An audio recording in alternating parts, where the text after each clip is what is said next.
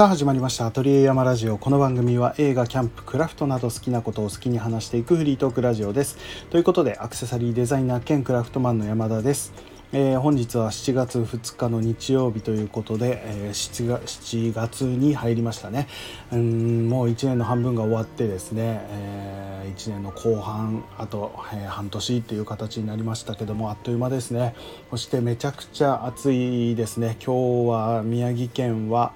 すごい晴れてですねもう本当に梅雨なのかって思わせるぐらいの晴れでした。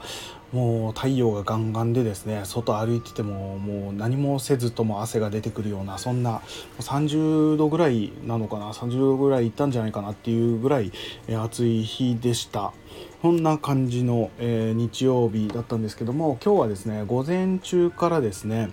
まあ、前からちょっと行きたかったというか、えー、まあ、イベントがありましてそれが今日だったので行ってきたんですけどもそのイベントっていうのがグリーンサミット、えー、ボリューム15だったっけかなっていう、え、イベントがありまして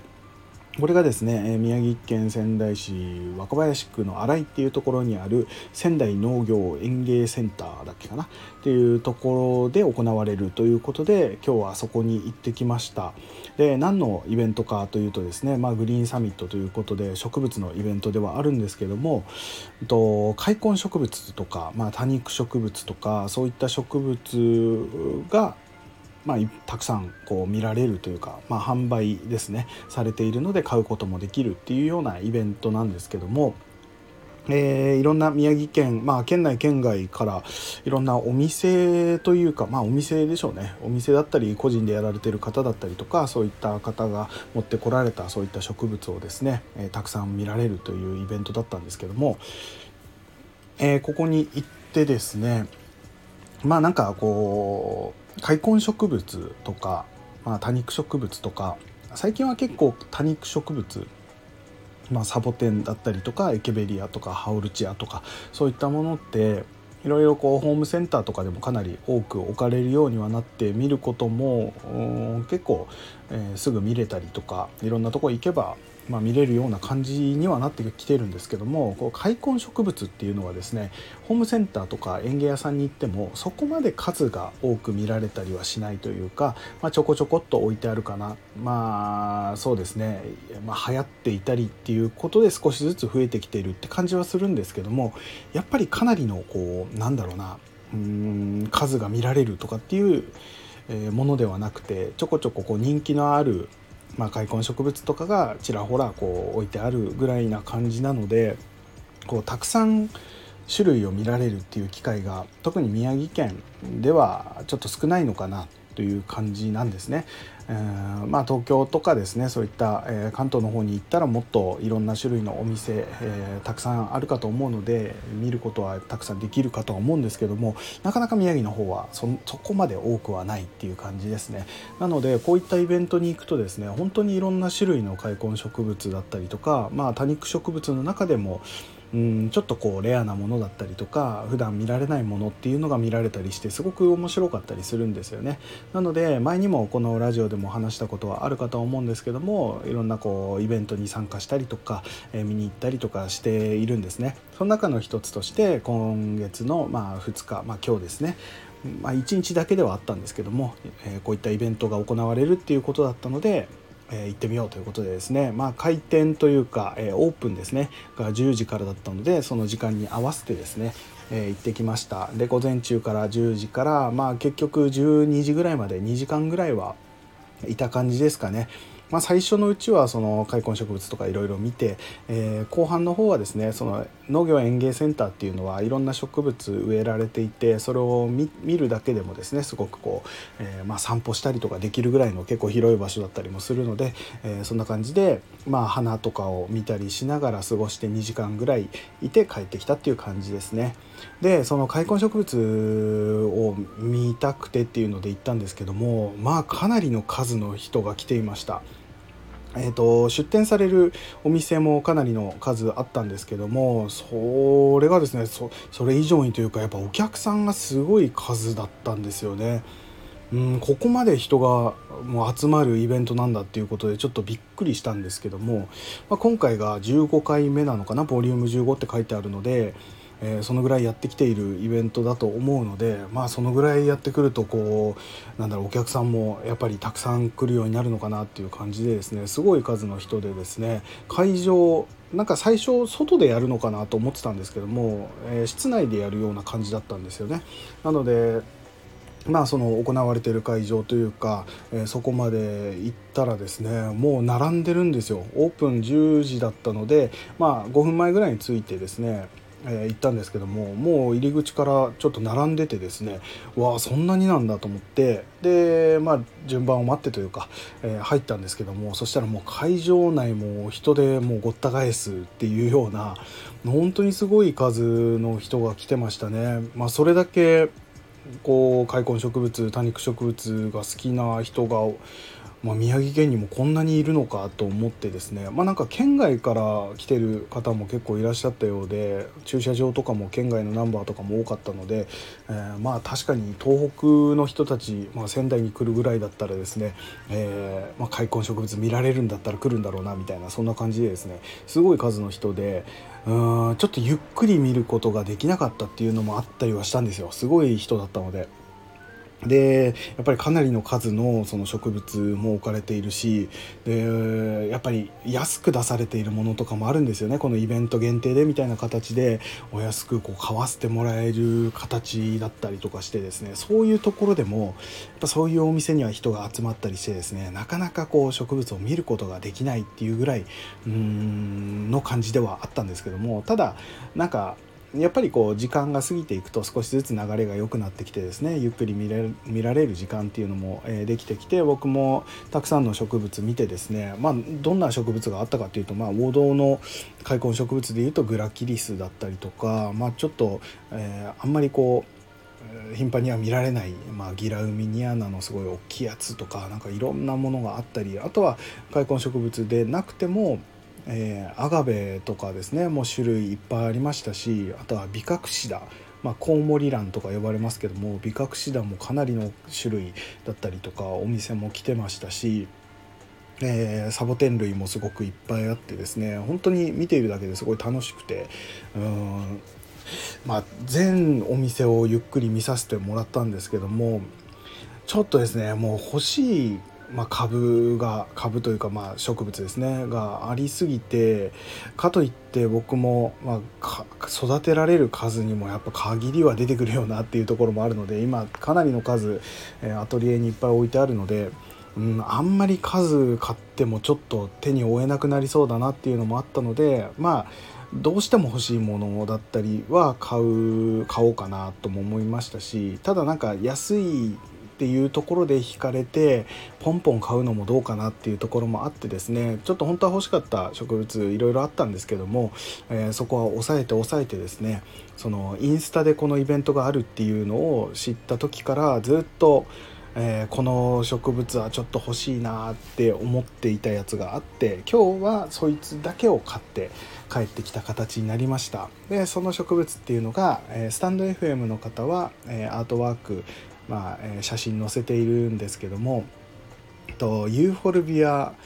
えー、パキポディオイですか。ユーフォルビアパキポディオイデスっていう植物なんです。でこれがですね、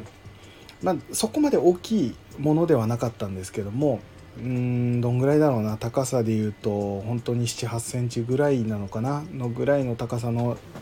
まあ、植物なんですけどもうん形がですねなかなかいい感じの形のやつがいましてえっとですね形言葉で説明するのはなかなか難しいんですがまあちょっと丸い、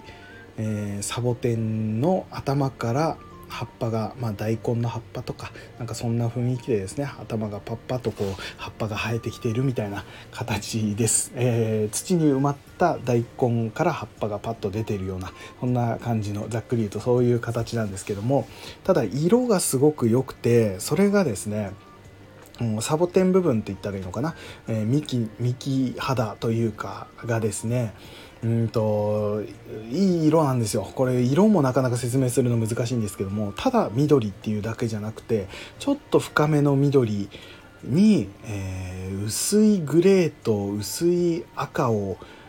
混ぜたような色って言ったらいいかな。すごい難しいんですよ。これ説明難しいんですけどもまあちょっと独特な色をしてましてなんかサボテンといえば緑っていう風に思うかと思うんですけどもその分かりやすい緑っていうよりはちょっとくすんだ感じの緑で深めの緑ででもちょっと赤っぽさも入ってるようななんか独特の色なんですよ。その色がすごいいいなって思ったのとでその頭の部分から生えている葉っぱですね。この葉っぱの色もその幹肌と同じような感じのちょっと深めの緑プラスとグレーとか赤とかが混ざったような色って言ったらいいのかな？くすんだ感じの色なんですよ。それも綺麗な葉っぱの形でですねさらに僕が一番やっぱり惹かれた部分としてはその葉っぱ表面はというか太陽に当たる方ですね、えー、面はその緑っぽい、えー、色なんですけどもそれ葉っぱを裏返すとですねその裏側がですね何だろうなワインレッドみたいな色なんですよ。これがまたちょっと特徴的で、うん、普通に上から見たらですね緑っぽいあの深緑くすんだ深緑の、まあ、サボテンから葉っぱが生えたみたいな感じなんですけども裏を見るとすごくそのワインレッドが綺麗っていううんそれがすごくそのインスタで見た時からあこれはいいなと思ってずっと欲しかったんですよね。でそのえー、僕がインスタで見ていた方のそのアカウントの人ですね。その人の、えー、記事を見てたらその人もグリーンサミットに参加するっていうのを知ったのであこれは行ってみよう。もしかしたら、えー、この、えー、パキポディオイですこいつも持ってきてくれるんじゃないかと思ってですね。え行ったらもう案の定案の定というか持ってきてくれててしかも何株かいたのでこう形も選ぶことができてですね。うんでえー、っとですね一番最初回ってみた時にそこそこ数あったんですよね56株以上はあったのかな。うん、それでまあとりあえず一周いろいろ見てその後にどうしようか考えようと思ってですね、まあ、一周いろんな植物見てやっぱり欲しいなと思ったのでそこのお店に戻ったらですねちょっと減ってたんですよ。もう3株ぐらいとかしかなくてですねあやばいやばいと思ってですね。でその中から選んで1個買おうかなと思って自分の手に持ったんですよね。そしたらですねもうその後ろからですね他の人がですねもう2株の方の1株をこう取られてですね、うん、その人もちょっと悩んではいたんですけどもああやばいやばいと思ってここ自分で持ったやつはもう手放したらすぐに他の人に買われてしまうと思ってですねちょっと手に持ったまま、うん、悩んでたんですよね。なんですけどもそしたらその脇からこう、えー、見に来たその人が1株買っちゃってですね残り2株ってなってしまった時にもう1人そのパキポディオイデスを持った人がいてですねその人もなんか買いそうな雰囲気だったんですよ。っていうことはもう僕が持っているものでもうラストかもう1株ぐらいあったかなぐらいなんですけどもいやこれはもう買うしかないなともう決めて買ってしまおうと思ってそいつを買ってきました。で今アトリエに置いてますけどもやっぱりいいですね。すごくこの色味がまずいいっていうのと何だろうなかっこいいもあるし可愛いっていう感じもあるしそれでいてやっぱ色の感じが美しいなっていうところもあってですねすごく気に入ったその植物になりました。これからちょっと大きくなっていくのが楽しみですね。っていうような感じでですね。まあ今日は僕はそれ1株だけ買って帰ってくる形にはなったんですけどもまあでもこんだけの種類の、えー、植物が見られたのも楽しかったしやっぱりにぎわっている感じが良かったですね。本当にみんな好きなんだなっていうめちゃくちゃ大きい株を買っていかれる方もいらっしゃいましたしあれ本当にえー、何万するんだろうっていうようなもう78万すんじゃないのとか10万超えなんじゃないのっていうような本当に大きい株とかもあったりしたのでそういったものもやっぱり買われる方がいらっしゃったりとか、まあ、それを求めてもしかしたら県外から来られた方もいるのかもしれないしうーんその年齢層っていうのもまあやっぱり流行ってるのもあるからか結構若い人たちも多くてですねなんか植物のイベントでこういった形で若い人たちが集まるっていうのもなんか考えてみたらちょっと面白い光景だなと。うんなんとなく植物ってこう年が少しこう年を取ってから楽しむようなイメージというかやっぱり盆栽だったりとか、まあ、ガーデニング、まあ、庭とかを楽しむっていうのはちょっとこう年を取ってから楽しむものみたいなイメージありましたけどもあ今はそうじゃないんだなっていう感じがしてですね、まあ、僕も、えーまあ、まだそのおんちゃんって呼ばれるほどおんちゃんにはなってはいないかとは思うんですけどもただそれでもやっぱりすごく楽しくてですねワクワクしたりもしてたのでそういう人たちも、えー、世の中にすごく多いんだなっていうところですごく面白かったなっていうところでもありましたね。で販売している人たちもすごくこうパワフルな感じでですね、えー、楽しませてくれるような形でですねなんかすごいいいイベントでしたね、うん、これナンバー、えー、ナンバーじゃないボリューム16っていうのが多分次は山形でやるようなことが書かれてましたけどもちょっといつやるかっていうのは僕は分かんなかったんですが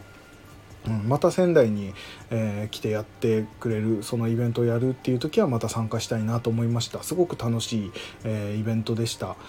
うーん本当はもっと買いたかったっていうところではあるんですけどもまあなかなか生活に余裕もないということでですね今日はこのぐらいに、えー、して1つだけ買ってきたっていう形になりました。まあすごい楽しいイベントでした。ということでまあなんだかんだ今16分ぐらいかな喋、えー、ってしまいましたがえー、今日はちょっとこれとは別で、えお話ししたいことがあってそれがまあ映画のお話だったんですけどもといっても今回は映画の話めちゃくちゃこう一作品に対して深く話そうっていうほどではないんです。本当にちょろっと今日、えー、まあ、見てですねうんあこれいいなちょっとおすすめしたいなっていう部分があったので、えー、軽くではあるんですけどもお話ししたいと思います。そしてその、えお話ししたい映画っていうのがですねえー、刑務所の中っていう、えー、映画です。これがですね、えー、だいぶ前ですね。20年ぐらい前の作品ですね。2002年って書いてありますかね。僕今、えー、DVD を持ってるんですけども2002年12月7日に日本で公開された映画です。なので本当20年前21年ぐらい前かな。っていう形なんですけどもこの映画が、えー、僕は何で知ったんだかちょっと覚えてないんですけどもおそらく映画系のポッドキャストかなんかラジオかなんかかで聞いたんだと思うんですけどもこの映画がすごくいいよっていうのをなんかで知ってで、えー、レンタルしてみようかなと思ってたんですねその当時は。なんですけども、えー、たまたまなんか中古 DVD コーナーみたいなところを見てたらですねこれがあったのであちょうどいいと思ってですねこれ中古で買って今手元にこの DVD がある状態ではあるんですけどもやっぱ見たらですねすごくなんだろうなうーん独特な映画だったりとかして結構刑務所の中のお話をやってくれる映画だったりはするんですけどもそれがすごい淡々とした感じの映画でありちょいちょいこうコミカルな部分もありうんなんかこう気楽に見ていられるっていうかなんかそんな感じの映画なんですよね。うん、まあこの映画がどんな映画かっていうとですねほんと簡単にだけ話しますけども主人公がですね、えーと、山崎努さんですね。えー、が主人公なんですけどもまあなんか、えー、ガンマニアなんですよね、えー、鉄砲のマニアの人なんですけどもその人がちょっと銃刀法違反で捕まってしまうと、えー、そういったことで懲役3年みたいな形になってしまうんですよね。それで刑務所に入ることになるんですけどもそこでですね刑務所の中で、えー、生活する中で一緒の部屋になった他の人たちですねこう覚醒剤で捕まった人がいたりとかなんかそういう悪いことして捕まった人たちが、えー、いるんですけどももその人たちと一緒に生活していく中で、まあ、起こっていくいろんなことをコミカルな感じで描いたりとか、えー、するんですよ。ほんとちょっとしたことなんですよ。なんかこう仲良くなってですね夜えー、ちょっと騒いでたら刑務官の人にめちゃくちゃ怒られてですね、えー、そっからえテレビ見るのを禁止にされてしまうみたいなそういう風な話とかですね。まあほんとちょっとした話を淡々と描いている映画であるんですけどもえー、これがですね映画自体が、えー、オリジナルってわけではなくこれ漫画が原作でありましてそれを映画化したものなんですよね。でその漫画っていうのが、えー、花輪さんっていう方が描かれている映画ですね、えなんですけどもこの花輪さんっていう方がと実際に刑務所に入った経験のある方でそれをまあ実話としてですね漫画にしたっていうものが、まあ、大ヒットした、えーコミックとしてありましてえそれも刑務所の中っていうコミックだったと思うんですけどもそのコミックをまあ映画化したものなんですよね。これが、えーと先ほど言った主人公山崎努さんなんですけどもこれ結構なうん豪華キャストで。えー、山崎努さん以外にも香川照之さん田口智郎さん、えー、松重豊さんとかあと大杉蓮さん窪塚洋介さん椎名桔平さんみたいな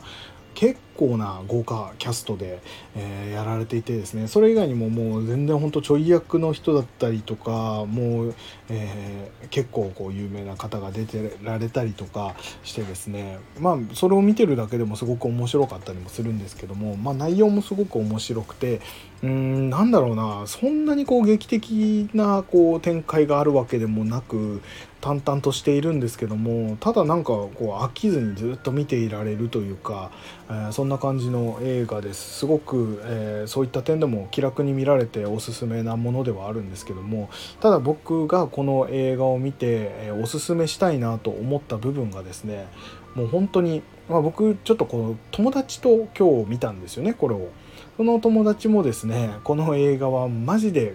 こう食い物がすごく食べたくなるっていう映画だっていうところから、えー、ちょっと見てみようかって今日見たんですけども、えー、その友達が言うにはですね、えー、あのこの映画の中で、まあ、刑務所の中でもパンの日っていうのがあってそのパンの日に、えー、食べられる、まあ、パンを食べられる日っていうのがあってその時にですねそのパンにつけるマーガリンだったりとか、まあ、あんことかですね、えー、があってそれをまあマーガリンとあんこをこうぐるぐるっとこう混ぜるんですよね。そのだからあんバターみたいな感じですよね、まあ、あんマーガリンなんですけどもそれをもうぐっちゃぐちゃにしっかり混ぜたやつをパンにベターって塗ってそれを食べるみたいなシーンがあるんですよ。めちゃくちゃうまそうだっていう話をしててですね。そそれを聞いたのでああ俺その DVD 持ってるわっていう形でじゃあちょっと見てみようかって言って今日見たんですけども、えー、そのシーンとかですね他のシーンでも食べるシーンって結構あるんですけども本当に食に何て言うんだろうな食べ物をすごく魅力的に映す映画だなっていうところでもう食べ物映画だなっていう感じがしました。うんっていうのは、えーとですね、やっぱ刑務所の中でも毎日こう朝昼晩と、えご飯があってですねえー、その時に出てくるメニューっていうのがやっぱり質素ではあるんですよね、まあ、ご飯と味噌汁とちょっとした佃煮だったりとか、えー、ちょっとした煮物みたいのがあってそれで一食みたいな感じだったりもするんですよ。うん、なんかそれだけを聞くと別にそんな食べたくなるかって言われるとそうでもないよなって思うんですけどもただ映像としてそれを見るとですねまあそのご飯が盛られているのもプラスチックの容器みたいなものだったりとかそういったものにまあご飯だけでなくいろんな食材がこう乗せられていてですね、まあ、料理が乗せられていてそれをみんなでやっぱり楽しみ刑務所の中の楽しみといえばやっぱ食べ物だみたいな形でですねもう食べる時間をすごく楽しむんですよねそのえ受刑者の人たちがですねっていうところをですね本当にこう美味しそうに見せるんですよ。うん、質素なご飯なのにもかかわらずすごくありがたがって食べているところを見せてくれるんですよね。でやっぱそういうのを見てるとですねやっぱ美味しそうだなってまあ思っちゃうんですよね。表情だったりとか食べ方見てると。そうするとただのご飯と味噌汁だけなのにあなんか食べたいなとか思ったりとか佃煮をご飯にのせて食べるとかそういうのもまあ、想像すればすぐにでもこう想像できるし言ってみれば、まあ、買いに行けばすぐに買って食べられるっていう状況でもあるんですけどもなんかその映画を見てる時にやっぱりこううまそうだなって思ってしまってですね。でやっぱ映画はストーリーとしてこう進んでいくのでそっち見ちゃうじゃないですか。そうするとじゃあ夜ご飯だってなったら夜ご飯でまた新たな、えー、なんだメニューが出てきて、まあ、言ってみれば日替わりの定食で毎日楽しみみたいなのと同じです。同じ感じなんですけども夜ご飯が出てきたらあ夜ご飯は何なんだろうってなってそれを見るとやっぱうまそうだなってなってですねこんな感じですごくこう食べ物が美味しそうに映るというか結局その受刑者の人たちはまあいろんなそのお勤めお勤めというか、えー、してるかと思うんですけどもやっぱり一日中その刑務所の中で動いてですね、まあ、体を使ったりもするし、えー、神経使ったりもするっていう中でその一つの楽しみの食事っていうところそしてすごくお腹も空いてるでしょうからえー、それを食べるシーンっていうのがやっぱりこう一番の楽しみのシーンなので結局見てる側の、えー、こっちにも伝わってくるこのなんだろう美味しそう感というか なんか嬉しそう感がすごく伝わってきて、うん、すごい食べたくなるなっていうところでですね。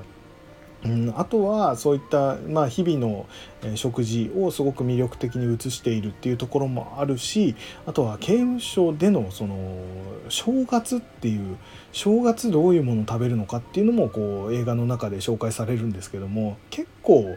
あそういういい感じのものも結構出るんだっていうなんかイメージとしてはですねもう正月なんか関係ないと。いつも通りの食べ物が出てくるっていうイメージで僕は持ってたんですけどもただ正月っていうのはやっぱりちょっと特別な感じでですねなんか料理もちょっと豪華になったりあとは茶碗蒸しがついたりとか雑煮がついたりとか何かいろんな、まあ、年越しそばを食べるとかそういうこともあったりとか意外とこう季節的なものもこう楽しみみたいなところであるもんなんだなとは思ってですね、まあ、そういったところでやっぱりこう受刑者の人たちはもう正月が早く来ないかなっていう楽しみだだなみたいなそういった描写もあるんですけどもそういったところを見るとあなんかいいなって思えたりとかもするしうーんすごくその食に関して魅力的に映してくれる映画だなと思って見てました。そしてもう一つすごくいいシーンがあるんですけどもなんか受刑者の中でもこうちゃんと真面目にこう勤めをしている人にはですねこうちょっとご褒美みたいな時間が設けられるんですね。それっていうのがですねえー、映画を見る時間っていうのがあるんですよね、うん、だからなんかこう違反をしたりとかちょっと注意されたりした人たちっていうのはそれに参加できないんですけどもまあ、えー、ある程度こうしっかり勤められてる人はそこに呼ばれてですね、えー、もう食べ物をあお菓子と飲み物をもらうんですよ。でまあその映画で描かれてたのはコーラですねコカ・コーラでもペプシコーラでもない、えー、何かしらのブランドのコーラっていうの缶コーラをもらうんですよ。でその缶を1つもらってもう1つお菓子なんですけどもこの映画の中では、え、アルフォート1袋でしたね。うんアルフォートを1人に1袋渡すんですよね。10枚ぐらい入ってるやつなんですかね。それを渡されて、えー、その映写室映写室じゃねえや。えっ、と何て言うんだ、えー、スクリーンのあるそういったところに通されてですね。その部屋でみんなでこう座ってですね。コーラを飲みながらアルフォートを食べるっていうシーンがあるんですよ。で、えー、映画も結局はやっぱ普段は見れないのでその人たちは映画も楽しみにしてるしそこでもらえる、まあ、コーラを飲むっていうことも普段はできないしお菓子をこう食べるっていうこともなかなかできないのでそういったところに行ってアルフォート1枚1枚をですねあと残り何枚だとか言いながらですね、えー、食べて映画を見てでコーラを飲んでみたいなシーンもあるんですよ。でもあれ見るとですねやっぱアルフォート食べたくなるんですよね。すごいありがたがってアルフォートを食べるんですよ。うんっていうところとコーラ飲む時もうまそうに飲みますし実際多分コーラとアルフォートが合うかって言ったらそんなに合わないと思うんですよね。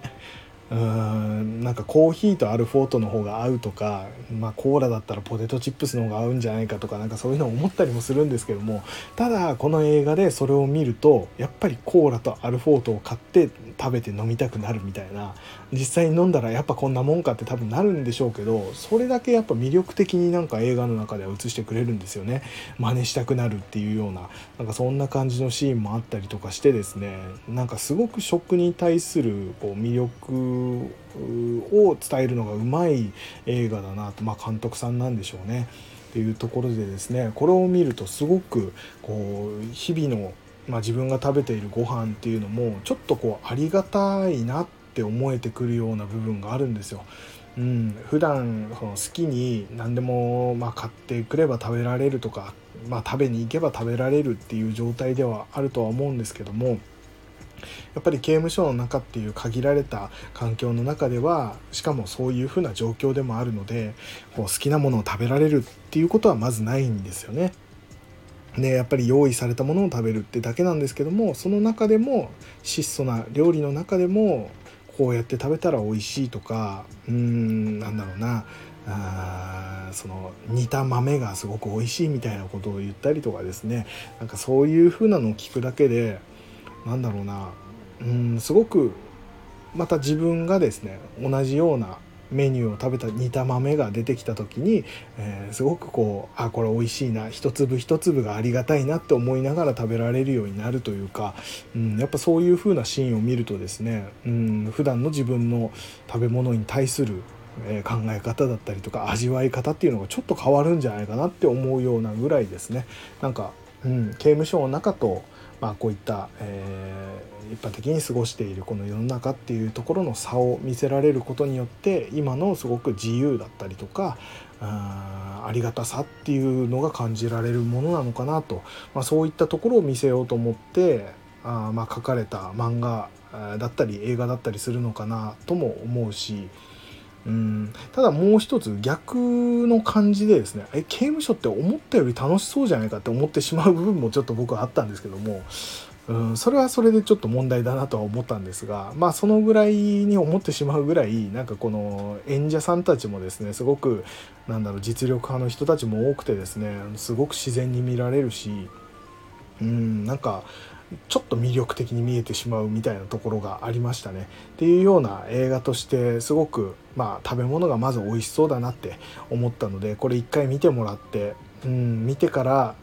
えー、同じメニューをですね自分でこう真似して食べてみたらすごく美味しく感じるんじゃないかなとか思ったので今回はこれを紹介させていただきましたまあそんな感じでですねちょっとダラダラと話してしまいましたが今日は、えー、植物、えー、グリーンサミットに行ってきたお話と、え映画「刑務所の中」のちょっとした、まあ、感想でした、まあ、そんな感じで今日はこのぐらいにしたいと思います。えー、また次回ですね、何を話すか分かりませんが、ぜひ聞いてやってください。僕がやっている Twitter、Instagram、えー、YouTube チャンネルなどは説明欄にインフォメーションのリンクを貼っていますので、そちらからぜひチェックしてみてください。また番組へのご意見ご感想などございましたら Twitter から「ハッシュタグカタカナ」で後山、えー、ハッシュ後山をつけてお送りください。お待ちしております。ということで山田でした。それではさようなら。